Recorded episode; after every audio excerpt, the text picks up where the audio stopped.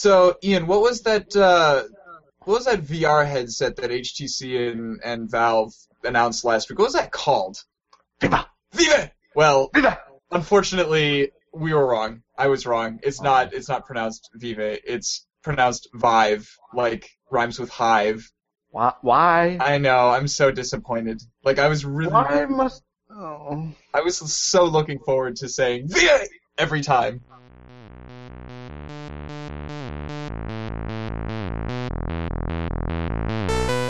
This is 8-Bit, episode 109, a sneak peek, on Sunday, March 8th, 2015, and now, welcome to the future, boys and girls. This episode is hosted by Ian Buck and Ian Decker.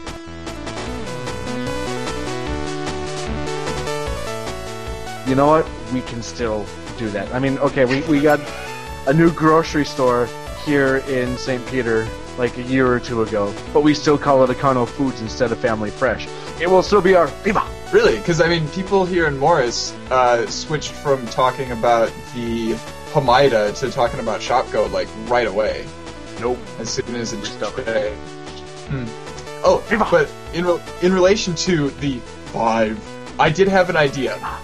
So I, I was talking to my mom about about uh, the house that we're potentially probably going to be living in uh, later this year because that that's the house that I grew up in and it's across the street and four houses down from where my family currently lives, etc., etc. Um, so upstairs, where the bedrooms are, there there are like two large bedrooms where you can easily fit you know two people in them. One smaller bedroom that's you know suitable for like one person, and then there's one like kind of a large closet room because you like so the problem with it is is that there are two doors that swing inwards into the room so you can't actually fit a, a bed in there properly unless you wanted to put the bed like diagonally across the, across the whole room which wouldn't work very well um, but so i was thinking like what can we do with that room you know it would feel kind of silly to just have like I don't know. Somebody could have an office in there, but then it's like, who's going to have an office in there? You know, who's like, whose desktop is going to be in there? What if, instead of that, what if we had that be our virtual reality like holodeck room? Because the HTC Vive is going to have a base station that comes with it that allows you to move around and inter- interact with your virtual environment in a 15 foot by 15 foot area. Well, up to 15 foot by 15 foot. So we could set that up in that room, and that will be the only thing that that room is used for. That could be beautiful. It would be awesome. That would be. We'd have our. Well, I mean, we have our own holodeck. exactly. And we'll, we'll be like the only people in a hundred miles, in a thousand miles, who are who are dedicated to virtual reality enough to do that. It would be awesome. We'll be in the future. You know, you're a college student if. You know, you're a very unusual college student if you're actually thinking about this in terms of like, man, I might actually have enough of a disposable income uh, to to do this. Yeah. That's a little bit more of a. Yeah, never mind. That's much more of an accurate statement than mine. hmm Especially since like uh, already everybody's going, okay, so this this thing that that Valve and HTC have announced is definitely not the budget virtual reality solution. Like it's definitely the Lamborghini of virtual reality, and and like Valve can get away with that because Valve doesn't have to own the whole virtual reality marketplace. They just they just have to sell games that work on different virtual reality platforms, which they do. You know, Mhm. Steam, Steam is their cash, so you know. Steam, Steam, Steam, Steam, Steam. Uh, now, before we get farther into the news, actually, I have a kind of a, a, a plug, uh, self, shameless self promotion. So earlier this week, Ryan and I recorded an episode of The Extra Dimension talking about uh, the barriers to podcast creation and and what we can do to reduce those barriers. So listener, if, if you've ever listened to a podcast uh, and just thought like, man, it sounds like a lot of fun to make a podcast. I really want to make a podcast.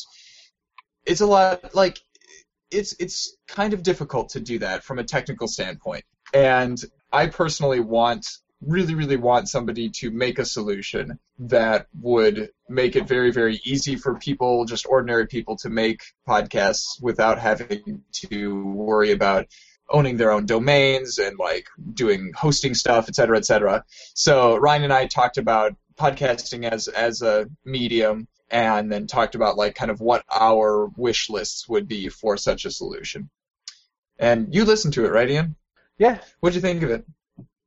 I mean, I liked it. It's a lot of the stuff made a lot of sense to me. Um, I, I'm going to admit that I didn't necessarily pay as much attention to it as I should have because I had it on in the background while I was doing work. Which is what a Um, lot of people do with podcasts, so you know. Yeah. That is one advantage of the medium, actually. Yeah, yeah. So, but I mean, the the stuff that I did pick out made a lot of sense and kind of resonated with me. So yeah, hmm so enough of this, you know, hand-holdy, fluffy stuff. Let's get into the nitty-gritty video game news. If you, listener, would like to read any of the articles that we're about to talk about, go to the nexus.tv slash EB109. That's where they all live. Uh, and also, worth noting, this was a huge week for video game news because of the Game Developer Conference, which is sort of unusual because the Game Developer Conference a lot of times just has a bunch of like keynotes and stuff for developers by developers. But for some reason this year, there are a ton of like hardware companies and game engines and stuff that like, you know, had huge announcements to make. So, Hmm. let's get to it. Sounds good to me. All right, so ooh, Nvidia has announced the Titan X. The only details we have about it is that it has about 12 gigabytes of VRAM and 8 billion transistors. I, I actually don't know what 8 billion transistors means in relation in like comparison to any other graphics cards that are out right now. But Why is the blog name Smaug? uh, blogs.nvidia.com slash blog slash 2015 slash 03 slash 04, which is, I'm assuming is the day it was announced, Yep. slash Smaug. that is because um, the Titan X was also it, it was actually announced at Epic's uh, um, uh, keynote, and along with talking about the Titan X, they also had a VR demo uh, to you know running about where where you got to be in like the giant chamber with all of the golden stuff, and Smaug the dragon was there, and and so you know they like they showed that demo, and then they I think they were like. Now, this thing was just so graphically insane that it wouldn't run on any existing graphics card. So here's a new graphics card, and you know the CEO of Nvidia came out on stage and announced the Titan X. oh man. Oh man. Now, also from NVIDIA, they have announced a, a new NVIDIA Shield. This one is just called the Shield. Uh, you know, so before we had the Shield handheld and the Shield tablet, and now we have this one. So this one is a two hundred dollar uh, console. I mean, sort of console. It's it's it's a set top box really, um, running Android TV on the Tegra X1. So that's their their um, mobile chip based on the Maxwell architecture, which is you know what the 900 graph series graphics cards are on. So of course, you know it can do all of the things that we've seen from previous shields. You know, it can stream games from a local PC, uh, provided that PC has an NVIDIA card.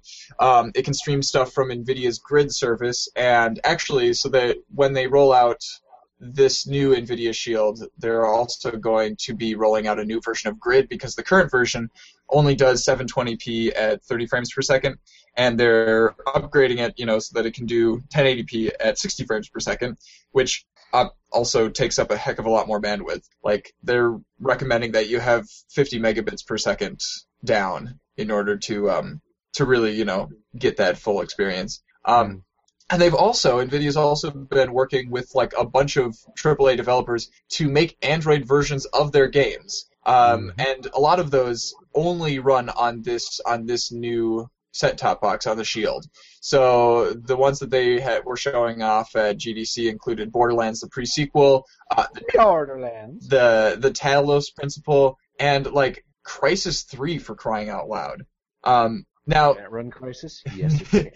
well, so unfortunately, from what I was reading, like a lot of these seem like they they are um, kind of downgraded in terms of you know visual fidelity and everything. But I mean, it, it's still impressive that they're able to do that on a two hundred dollar like tiny little thin thing, presumably that doesn't have any fans. Um, it's coming out in May. I'm not sure. Like this whole this whole kind of set top box area is is something that I've never had to think about what which one I would want to buy. Um, because I don't own any TVs. But eventually, soon, we'll probably own a television. We'll probably have to start thinking about that. But Uh, will we really? I mean, I mean, we're, gonna have our if we have our PC monitors, we can just. Uh, I suppose hauling it down would be a pain in the butt. Yeah, so I mean that that it all depends on like what our preference is. Is one of us going to are are we going to have our computers in our bedroom? Who else is going to be living in the house with us? Are we going to want to have people over, you know, to watch stuff with us? I don't know. I suppose. I suppose. I mean, I for one really like having people over and hanging out and hmm having movie nights and guy nights and bring over popcorn and beer and chips and salsa and we'll have a great night. Yeah. In movies like, um, actually, Kingsman is is one of my new favorite movies. I don't. What's what's that movie about?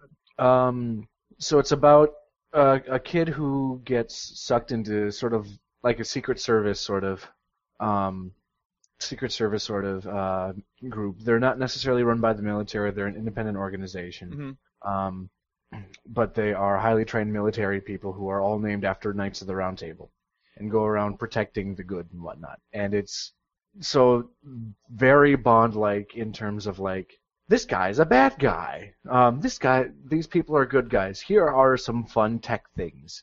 Here's a pretty lady which things are going to happen with, and you know it. This Um, kind of sounds like the premise of um, the Order 1886. Maybe, but the thing is, is this thing doesn't take itself seriously in the least bit. like a line that is uttered um couple times in the movie is this ain't that kind of movie. was that like a narrator saying that, or was that one of the characters in the movie saying that? One of the characters. oh my saying that. god, that's ridiculous. I mean, my favorite scene in the movie, they're talking about, um, or sorry, no, the bad guy is targeting a hate church in the U.S. Hmm. I wonder what church So that could be. Well, it's it's not. They they said it somewhere other than Kansas City, so it's not WBC, sadly. Um, Wait, they're in Kansas City? yeah, I thought they were somewhere in Georgia or something. nope, they're in Kansas City. They're a Midwest thing. Oh golly. I know. I mean, I drove past them. I I so wanted to moon them so much. But moving on. Um, and he, so the one of the main uh, characters is there waiting for him, and he's about to stand up and leave because he doesn't see the bad guy anywhere, and the woman who's sitting next to him isn't letting him go, um, and keeps on questioning, why do you want to leave? Why do you want to leave? Why do you want to leave? Until he eventually goes and starts talking about how he's um, a pedophilic homosexual um, senator who is going to go off and have uh, smoke weed and have gay sex with his black boyfriend and and hail Satan. And it's just every single thing that they could possibly hate. He just smacks her in the face, and it is beautiful. I cheered. oh man. Uh, So the movie does not take itself seriously at all. mm-mm. Mm-mm. Um, so having a good guys' night to sit and sit around and watch that and laugh at that. I mean, the bad guy is played by Samuel L. Jackson, who has a lisp and can't stand the sight of blood. Oh man, that does sound like a good time. It's beautiful. It's wonderful. The only issue with it is it sometimes gets a little overly violent at times. But other than that, so yes, we'll have to have guys' night with TVs and whatnot. Um, however, in the meantime, uh, even if we don't necessarily have movies to show, we can still do some other fun stuff. Uh, so like with the Steam Link thing that's coming out, um, it's a $50 box that just streams Steam games over your home network.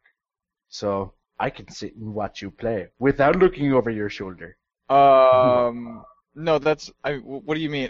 that's that's not what it's for. It's it's for. Is that what it's for? No, so Oh. you know how when they first announced Steam machines, one of the big concerns was, well, these are running Linux, and not everything that's available on Steam runs on Linux. So their solution was Steam in-home streaming, which is where you know the the game is like being run on some computer somewhere in your house, but it's being displayed on whatever screen you're in front of, right? Um, whatever whatever screen your your Steam machine is hooked up to, and and so this Steam Link is like a tiny, tiny, tiny version of uh, of a of a Steam box, except that it doesn't, or a Steam machine, I mean, except that it doesn't locally play any games whatsoever. It just streams. Okay.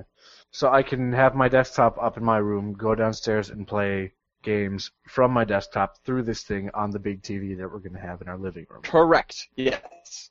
So the other way around. Yeah, and I think I think that this is a great great move because like when they first announced the Steam machines, I was like, yeah, I would really love to have one, except that they like the cheapest one costs like five hundred dollars, and I I don't need that. I I have like a a nice beastly desktop already. I would rather just have that play the games and then you know stream it to whatever whatever like you know it, Yeah. this is essentially they're, they're going for like the Chromecast of gaming. Yeah. And uh, assuming that it can actually perform well, um, this that's that's a really good price for such a box. hmm Uh, now, if you are going to be playing games on a television, presumably with this Steam Link or a Steam machine or something, uh, you're probably going to have a Steam controller. And they, uh, as we knew that they were going to do, they brought the final version of their Steam controllers with them to GDC. It will also be out in November and will also cost $50, which is a pretty reasonable price for a controller. Um, so, yeah, let's let's take a look at it and kind of talk about the differences that have that have happened between when they first announced it and and now. Um, so basically, the the biggest change that I can see is that uh, they don't just have those two giant trackpads um, on the Yeah. front anymore. They also have an analog stick there. Uh, on the left-hand side, and then the left-hand uh, trackpad uh, is it is still circular, but it has kind of like a, a D-pad, you know, a cross in it, kind of indented to guide your fingers if you are just trying to go up or down, left or right, you know. Yeah. Um, other And triggers. yeah, other than that, I think it still has like all six buttons that are on the back that confuse everybody. Um, the face buttons, uh, you know, the A, B, X, and Y have been moved. Uh, I don't remember if they did they used to have the trackpads on the inside and then the the face buttons and stuff above, or I don't know. I honestly don't remember where they were before. Um, well, e- either way, the way that it is now is the the trackpads, the giant trackpads, are kind of on the, the above and on the outside of the front of the controller, and then the analog stick and the face buttons are below and towards the inside. Um, I mean, either way, it'll be fun for being able to, you know, hang out and, um, actually, yeah, as you said, the Steam Link plus the Steam controllers, we can do local multiplayer then. Mm-hmm. Mm-hmm. Um, and I'm hoping I'm hoping that the Steam Link and I, I'm assuming that the Steam machines will support this, but I, I'm really hoping that the Steam Link doesn't just take the Steam controller. Like I hope that they also take regular old uh, you know USB Windows controllers. Um, Yeah. Because I have a few of those sitting around now that I, I would like to not be obsolete. Um, Hey, same here. Oh, the other thing about it is that they they got rid of like you know the the LCD screen in the middle. Uh, that was Oh, yeah. you know it was going to be like you can you can program it to do whatever you wanted it to do. Um, and so now it just has like a middle button. The the it's got the Steam logo on it. That's basically the same as like the Xbox button. Um, it's got a start and it's got a select. So pretty standard. Yeah. So must have been like people must have just just been like, man, that's stupid. Mm. And that's that's why they sent out like the the first run of you know 500 or whatever Steam machines with the first Yeah. version of the Steam controller to have people test them out and figure out what was good and what wasn't. So now we know. Man, there's a lot of go- cool stuff going hand in hand with Steam today, isn't there? Oh yes. So one of the more cool things that I found is Valve has announced Source 2 engine. So if you guys remember back in what was it, 2004 when the original Source came out? Um, Um, yeah, it launched with Half-Life 2. I, I think that was 2004. 2004. De- it says on the article, um, debuted in June 2004 with the launch of Counter Strike Source. Oh. Um, Huh. So Source 2 is now is not only now um, been announced, but it's also free for developers, um, which is, in my opinion, it's really cool. So there's no uh, there's no subscription based anything. There is just I don't think that there's even royalties. No, Like- there's no subscription. There's no, no royalties. The only thing that it has to, or that has to happen, is that the game that's being created has to be available non-exclusively through Steam. Okay. So Hmm. you can make it exclusively through Steam if you'd like, but it doesn't have to be through Steam only. Hmm. All right. What happens? What happens if you are um want to make a game using the Source 2 engine, but you only want to release it on like the PS4? Would you not be able to do that? Do you have to make a PC version of it then? I don't know honestly. Hmm. I mean, considering Valve's success with PC, I'd be surprised why you wouldn't want to make a PC version and capitalize on their um. their Right, but I mean, like, in- stranger things have happened. You know, like people do exclusive things for various reasons, and you know, I'm I'm just trying to bring up like all of the possible situations that that could happen. Yeah. Yeah. know. I I don't know. That's all I can say is I don't know. But I think they'd be dumb not to. Agreed. considering, Yeah. Again, Valve's popularity. So continuing the uh, the game engine trend, Unity 5 is out now, which kind of makes me feel silly because uh, it was you know barely like three months ago that I was working on a game with Unity 4. So like I I already feel obsolete. Um, the personal edition is free. Uh, the professional edition is like seventy-five dollars a month or fifteen hundred dollars, whichever one you feel would be cheaper for you, I guess. And uh, there aren't any royalties on on any games that you release uh, with with the Unity engine. Um, and they they they came out with, of course, a little um, um, what do you call it? Like a demo reel um, video thing to show off Yeah. kind of the capabilities of Unity 5. And ho- I like, holy cow, that is way better than any Unity thing I've ever ever seen before. Like when I think of the Unity engine, I typically just think like, okay, low resolution textures, a simple game that I play in a browser, you know that kind of thing. Um, Kerbal Space Program is probably the most impressive like Unity game that I can think of right now. And now it's now it's better. Mm-hmm. Cool. Well, um, something that's not necessarily new in the sense that we've had it for a while, um, but believe it or not, Unreal Engine 4 is now free. Crazy. It says when you ship a game or application, you pay a 5% royalty on gross revenue after the first $3,000 per product per quarter. It's a simple agreement in which we succeed only when you succeed. And that's a quote from their blog, from Unreal's blog. Mm-hmm. Yeah, I So, I can't believe that they're that they're just making it like completely free because their their subscription model that they started a year ago was so successful. And I I mean I guess that they saw like I think it was uh their their user base um increased like 25 fold or something like that and I guess they decided like okay well if it if it um increased that much with just changing to a subscription model why don't we just try and go free and see what happens uh, like how many more users are they going to see then well, we'll have to see. I mean, maybe you'll have to teach me how to use it, and we can come up with something fun together. I I guess. I mean, yeah, I've I've never uh, I've never used Unreal for anything, but yeah, we could uh, tinker around and play with it and figure something out. We could have a D&D campaign, and then make our D&D campaign in Unreal eventually. I thought we were gonna make our D and D campaigns as a podcast, Wait, in podcast or since the podcast? like like uh, take the D and D campaigns that we that we do with people in real life, and then make those into a script for a you know a story driven podcast. Well, I hadn't thought that necessarily, but that'd be fun too. Wait, what? Well, what were you thinking with our with our story driven podcast idea?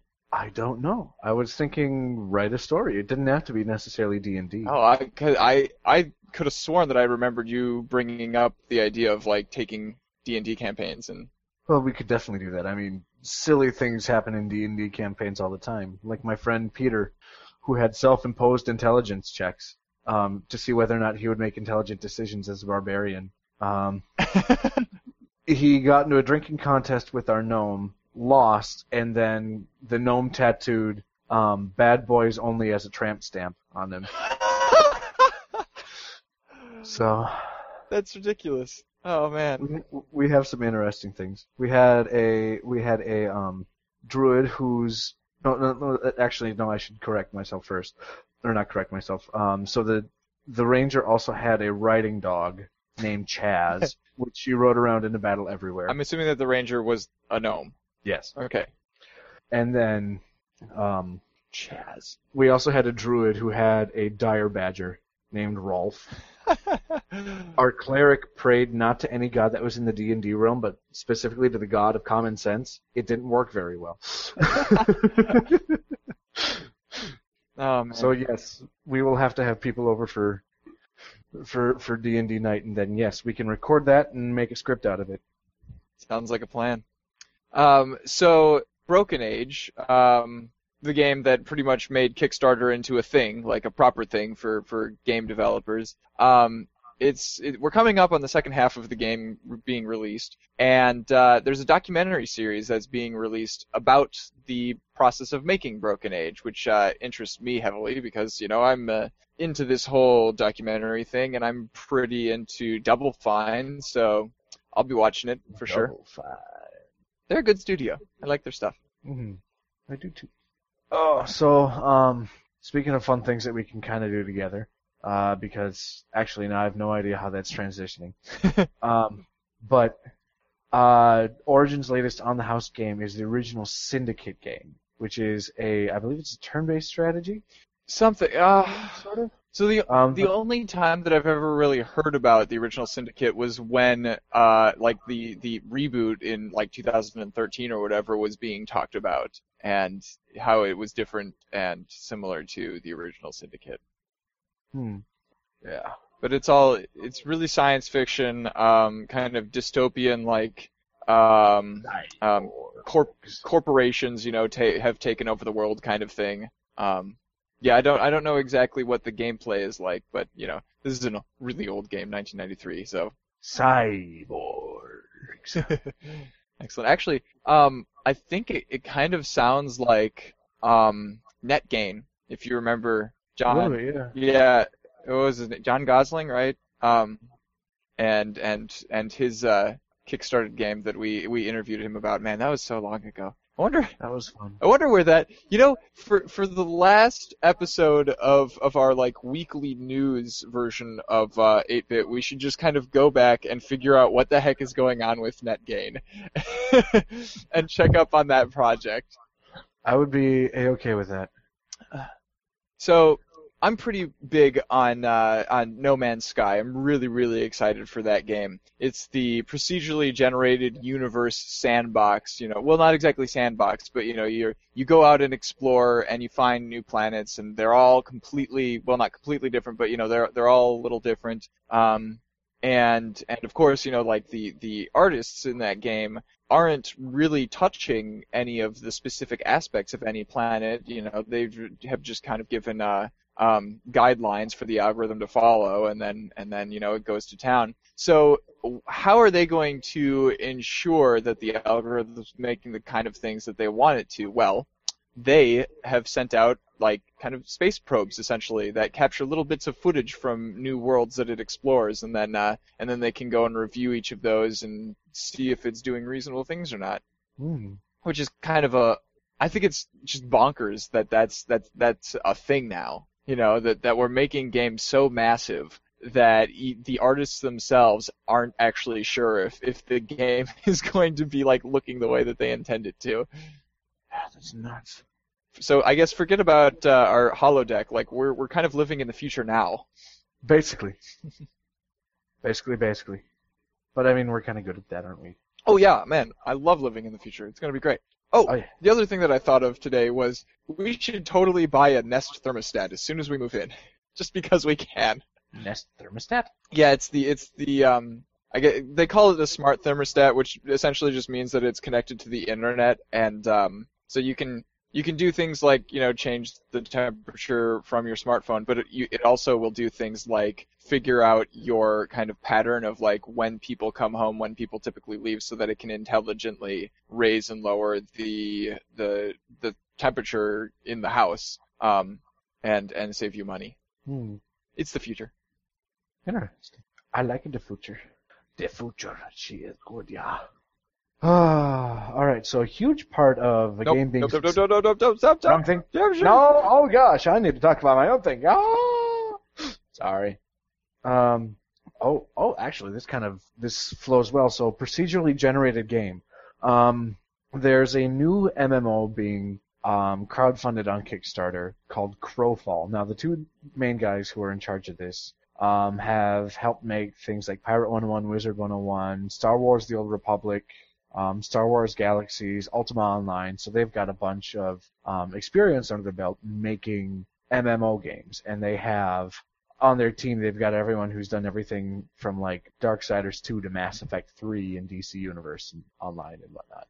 Um, so just the team itself looks really cool. Now, the concept of the game is that you essentially live in, or from what I can tell, anyways, you essentially live in two worlds. You have your home base, um, which you control, and you get to um, go and collect resources, and then build up your home base however you want, and make a mighty fine castle for the world to see.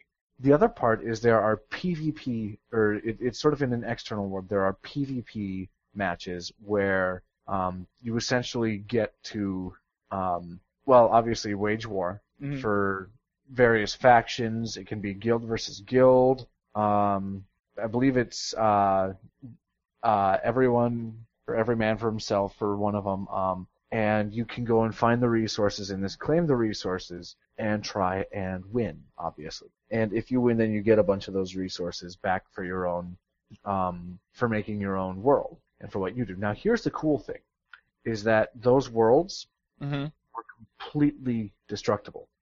So they are the worlds are made out of voxels, um, which is like Minecraft but Okay. only much less blocky. Okay. Um, so they they say they are using um, voxel farm technology to generate an endless succession of unique and interesting campaign worlds for you to mine, shape, sorry, mine, shape, conquer, and destroy. Our our campaign worlds are procedurally generated. Um, each world is different, which means that the game of territorial conquest will be different in every campaign. Um, beginning of each campaign is like the first round of civilization. Players are dropped into a harsh environment surrounded by fog war. The worlds are filled with deadly monsters, haunted ruins, abandoned quarries, and the most dangerous predator of all, other players. So then you craft weapons, scavenge armor, secure a stronghold, for- forge alliances, and eventually end up conquering that world. Um, so essentially the entire world could be really cool in the sense that um, it's giantly a big, or it- it's like a giant PvP match constantly. Um, PvP plus Minecraft, um, or it could also I could also see this going really bad and just trolls running around and blowing everything up that you worked so hard to do. So, um, so is is the PvP like the only option that you have, or do you have the option of of uh playing a version of the game that is more cooperative and I think it's have- just PvP. okay? And I mean, you, you can have a guild, Mhm. Um, and alliances that you can forge in that world. Mhm. But for the most part, all of the resources are gained in those PvP worlds. All right, interesting. I thought it sounded interesting. That's why I threw it up on there. It does, it does. Uh, now another thing that sounds pretty interesting is Project Morpheus, and there, there there isn't really anything new about the project to talk about, except for the fact that uh, it's moved from being kind of this just like, well, we're just kind of making this thing and letting like developers play with it and stuff, to actually like Sony uh, saying, yeah, we're actually going to be coming out with this in the first half of 2016. It, it's going to be a consumer device. Mutant. So yeah, that's Jeez. that's a good thing. That is a good thing. World is moving forward. You say we live in the future, and we do live in the future now, because it's going to be the past in about five minutes. I think it's wait, no, it's not the past now. Wait, I'm confused. It'll be more future in 2016. That's the really important thing. yes. The future is now. Almost. Eventually. Maybe tomorrow. And maybe tomorrow. Maybe tomorrow. Alright, so now on to the thing that I was actually supposed to say now as opposed to In the future. in the future. So welcome to the future, boys and girls. I gave you a sneak peek. oh god, that sounded creepy. so a part of a game being a successful esport is how good it looks during live streams. Evolve is introducing an observer mode for exactly that. The idea is that a sixth player spectates the match and they can follow any of the players, move their camera around, and control what their HUD shows. It's basically yeah, it's basically the same tool that like um, Turtle Rock has been using to release their own videos for the entirety of of you know this game.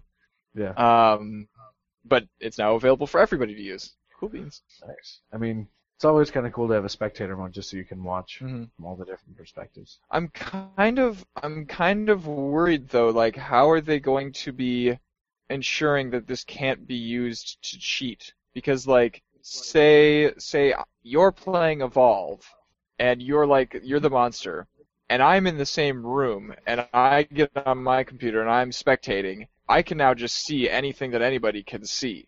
So sort of like how what your little brother was doing when we were uh, playing Hearthstone the other day, Um where he was watching on spectator mode and then giving you suggestions. I would say that that's less uh, cheating. It would have been more cheating if if he if he had been spectating me and telling you what I had in my hand. True. You know, like what he was doing is essentially just sitting on my side of the table while we're playing Magic and giving me advice. Oh, oh, so he couldn't see my hand either. Correct. Yeah. Okay, okay, that that that makes it not as bad. That was still really annoying. I fucking hate metagamers. I'm. I mean. I'm the newbie in that game, so maybe not. I mean, we. I was playing. between the two of us, you're significantly better than me. Am I? I okay. Because I've only. Well, I've been playing a heck of a lot since I started, but you know. Yeah, I haven't been, Okay. and I don't think I've beaten you yet. Though I'm gonna change that tonight after this show. Hopefully, hopefully. And maybe we'll actually get a few people watching because people like to watch Hearthstone streams for some reason. I don't know. I don't know. All right, so wait a minute. If you're streaming it, then I could watch your stream, and even though there's a 20 second delay, I'm just kidding. I wouldn't do that to you. Don't do that.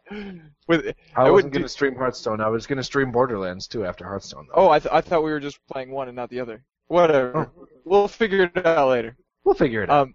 Oh right, because you're not playing League of Legends. Whatever. You know, um, the scheduling thing. Oh, it sorry, but what I was going to say is League of Legends actually has sort of a similar solution to this with their spectator mode, where they have, I believe it's a three minute or three and a half minute delay, Okay.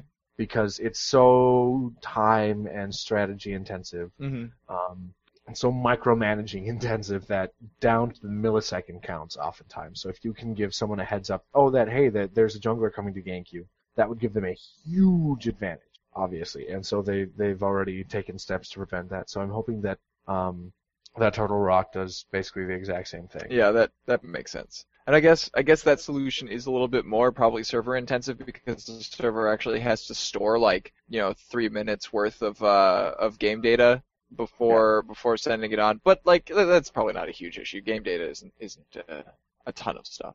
Um, Or so we assume. So one of the things that I'm really, really enthusiastic about is, uh, you know, quality, quality journalism and, uh, kind of, kind of more so, uh, progressive journalism. And so I was really excited this week to find out that there's going a new gaming site that's coming. Um, but this one's slightly different than most others. It's called Offworld, and its goal is to provide a voice for minority groups in the gaming community, which is really, really cool. Oh, I'm playing the game. It's not letting me. I thought you were supposed to use space to shoot. What are you talking about? Oh my God! They- Wait, the the background is uh, is actually, asteroid. it's yeah, actually if you hit a game of asteroid. Oh, oh, I see. Okay, I was I was on my tablet last time, um, so I don't think it told me that I could do that. No, but you can't shoot, which is annoying. It's gonna bump into an asteroid. Let's see what happens. And and and oh, it breaks up into smaller asteroids. Even better. Yeah. Wait, did you actually manage to shoot or what? No, you just bump into asteroids and then you turn into an asteroid after that. Eh, come back here. Oh, but you're not dead. no, So how do You- you lose to this game? I don't know. Oh, come back here. Steers like a boat, but a really hard to steer boat. Oh god. Where am I? I'm sure that this is really interesting to listen to. oh, there's a spaceship over Oh my there. God, they're shooting at me. This is bad. This is bad. Oh goodness. This is very bad. Don't kill me. Um, Might have to kill you. You know, I'm okay with me playing this because uh, I know that the next thing that we're going to talk about is yours. oh, okay, fine. That's my excuse. I don't know what your excuse is. Okay, can I hit that spaceship? Ah, I you- killed it. Got me distracted. All right, so all right, fine. I'll tell you guys about my new thing. Um, uh, new Wolfenstein is out. Yay! It's out?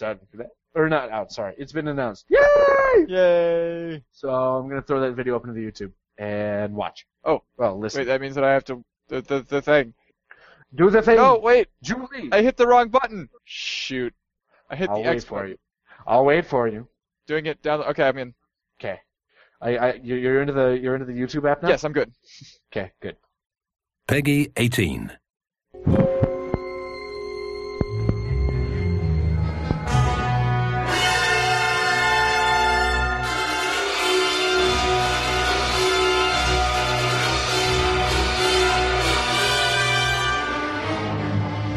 One of General Deathshead lieutenants is keeping the folder mentioned in your mission briefing at her base of operations.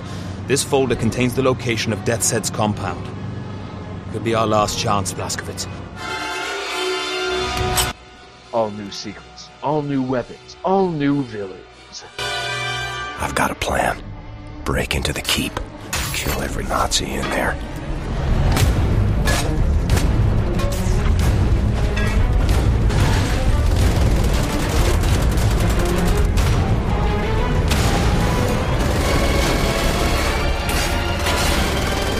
And so it goes on like this for a for about a minute longer, with lots of the shusting and the explosions and a little bit more of the story. Um, I think my favorite touch was uh, when you know he obviously like sneaked up behind this uh, this officer, stabbed him in the neck with a with like a spike, and then used a big old mallet to like drive it in just one more hit. that that's a broken wrench. So you you, you use a or sorry, not a broken wrench, a broken pipe. Mhm. So you use that, from what I could see, as sort of a multi-tool. You use it to uh, scale the wall as sort of like picks hmm as you're going up, and then as you saw with the the guy, he snuck up behind the guy, jabs the spiky the spiky shard of the pipe into the guy's neck, and then just takes the other end of the pipe and it goes wham and just drives it in a little farther. Because So I guess he's double tapping, isn't he? that that'd be a, well, no, that's just like it. That, that he's just going in deeper. Lovely. Oh man. So so what kinds of details do we know about this game? Um, we know it's a precursor to the original, or not to the original Wolfenstein, to the the one from The- last year. yeah, the one that came out last year. Um, because in this one you are playing, um, well, same character, so so off, Officer Blazkowicz. Um, Best name ever. yes, Blasko. What are you doing? Um, and you are infiltrating a Nazi castle. So okay, so is the storyline like very very similar to the original kind of Wolfenstein 3D, or um, because because I know that that was mostly like doing stuff in castles, right? The original Wolfenstein 3D was all in in a castle. You it was Escape from Castle Wolfenstein was Okay. the name of the original game. Um, so it, I don't know, honestly. I'll have to play it. It wouldn't surprise me because I mean, in um, they included an Easter egg in the mo- or in the one that came out last year where you could go into a dream and play the opening level, That's awesome. which I remember playing over and over again as a kid. So Um, is is this I one would being not be surprised. is it being made by the same developer as uh as the I believe it's still Bethesda Softworks. Yes. Okay, cool, cool. So we have good feelings about this one because uh, the last one was pretty darn good. Oh, the last one was hilarious. Now, cool. something that I don't have quite the same good feelings about is that Microsoft is, you know, trying to convince us again that they are going to be, you know, putting in more focus on Windows gaming and integrating Windows and Xbox gaming and like of course that means that everything that they are doing is going to be going through like your Xbox account and and you know all of the games that they're doing is going to be like sold through their Windows store. And like I'm so I don't like the sound of any of this, but at the same mm-hmm. time, like we all have been kind of complaining that you know Microsoft is ignoring PC gaming and not giving us enough attention and stuff, and like, but then but then you know I kind of stop and I think, what do I even want them to do? In terms of like, you know, putting an emphasis on PC gaming. Well, really, the only thing that I can think of is I want them to uh, just release the games that they that they publish on PC as well as Xbox. Yeah, like Halo. Yeah, and and they've been doing a bit of that, like, um, and they've been doing it in a really nice manner. You know, not just releasing like uh, um, whatever that Spartan Ops or thing, um, you know, the the the like top-down isometric uh, um, twin-stick shooter version of of Halo. Um, that they they didn't just release it on like the Windows Store for you know Windows 8 or anything. They they actually released it on Steam and other and other vendors, which was good. Yeah. Um, and I want them to do more of that because Steam is my life. Steam is your life. Mhm. Steam is your safe. All right. Actually, I've got a couple things to talk about here. One of which I can't really find on. Oh, I can share it via Facebook apparently. Well, this is annoying. Um, well, I'll tell you guys about this in just a bit. Um, oh, hey, look, there we go. I got a, I got a link for this now. Um, but before I get to that, so there's a new expansion for Hearthstone that's been announced. Um, it is called um, Blackrock Mountain, which is obviously named after an area in World of, or World of Warcraft. It's Obviously. a high level area. Um, I totally knew that. Yep, totally. Uh, I mean, you open up the page and it says Hic sunt dracones. Um, I don't know what that means. Oh, wait, does that mean here there are dragons or something? yes, that's exactly what it means. Yes, I'm so good! Weird. Um, so yeah, guess what? You're going to be fighting off against dragons, and so you, it's basically a giant dragon expansion. Cool, cool. So is it going to work kind of similar to the Naxxramas uh, single player? I, I don't know. I don't really want to call it a campaign, but like you know, you fight against some AI um, bosses and then unlock cards that way. I believe so. Um, I mean, they haven't really released many details about it hmm yet. They'd better release some soon because this is coming in like early April, right? Yes. This is coming up really like in a month. Yes. It says, well, you have the introduction and then you have um, uh, different details that are going to be announced um, as the weeks Ah, okay. after it gets released. So, Okay, so I, I I just Depths. scrolled down and yes, it, it does have uh, bosses similar to Naxxramas, it looks like, and um, yeah, they each have a different hero power and unique new cards to unlock. Yeah. Yep. So yeah, it looks pretty nuts, but pretty wonderful.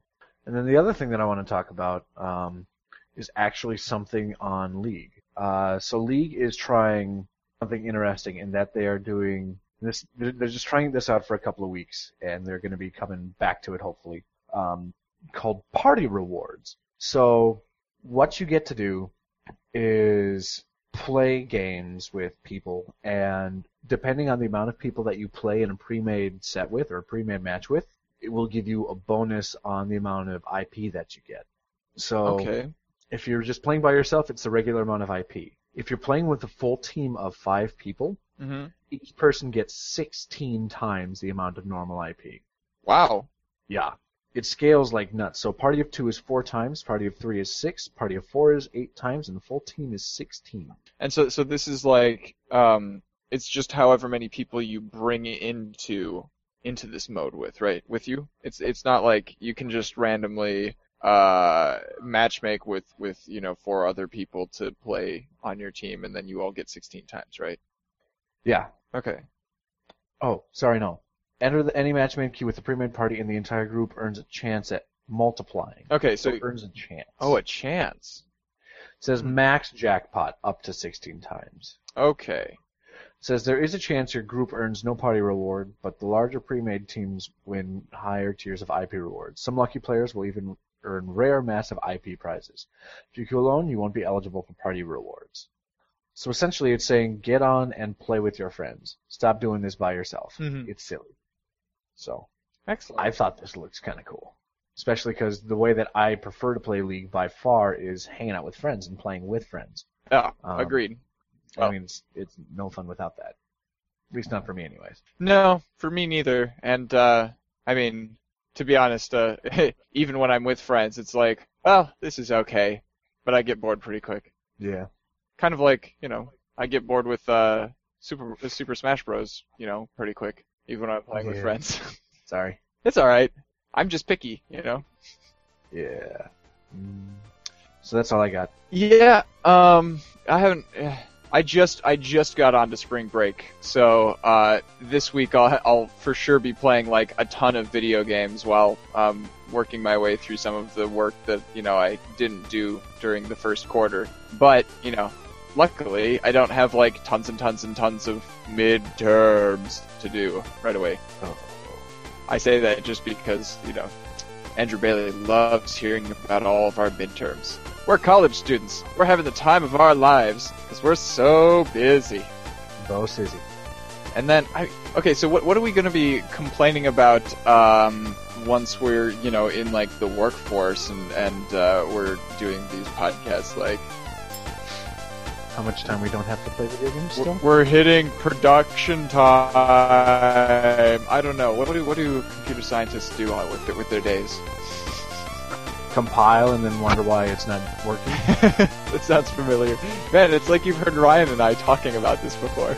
Weird. Alright. Thanks for listening, everybody. This has been 8-Bit.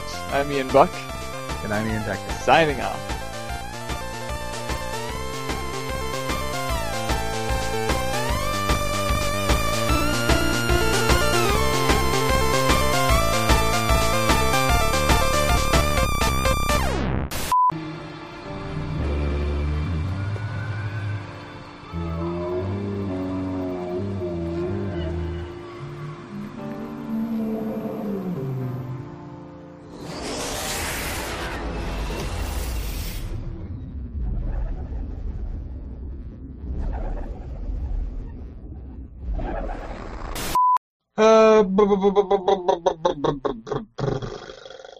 Two episodes of anime per show. That's how we time it.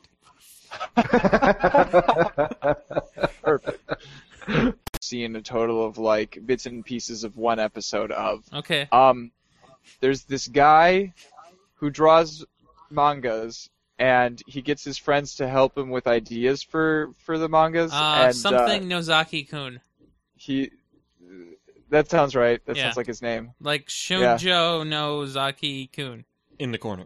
Yeah, I don't act. No, that, that that's Shinjaking in the corner. Different. N- Not Shinjaking in the corner. No, no, no. That's. Oh, I'm uh, going down the wrong tube. Wait, what? I haven't gotten my mail yet. I, oh, he just gave away the meat. Yeah.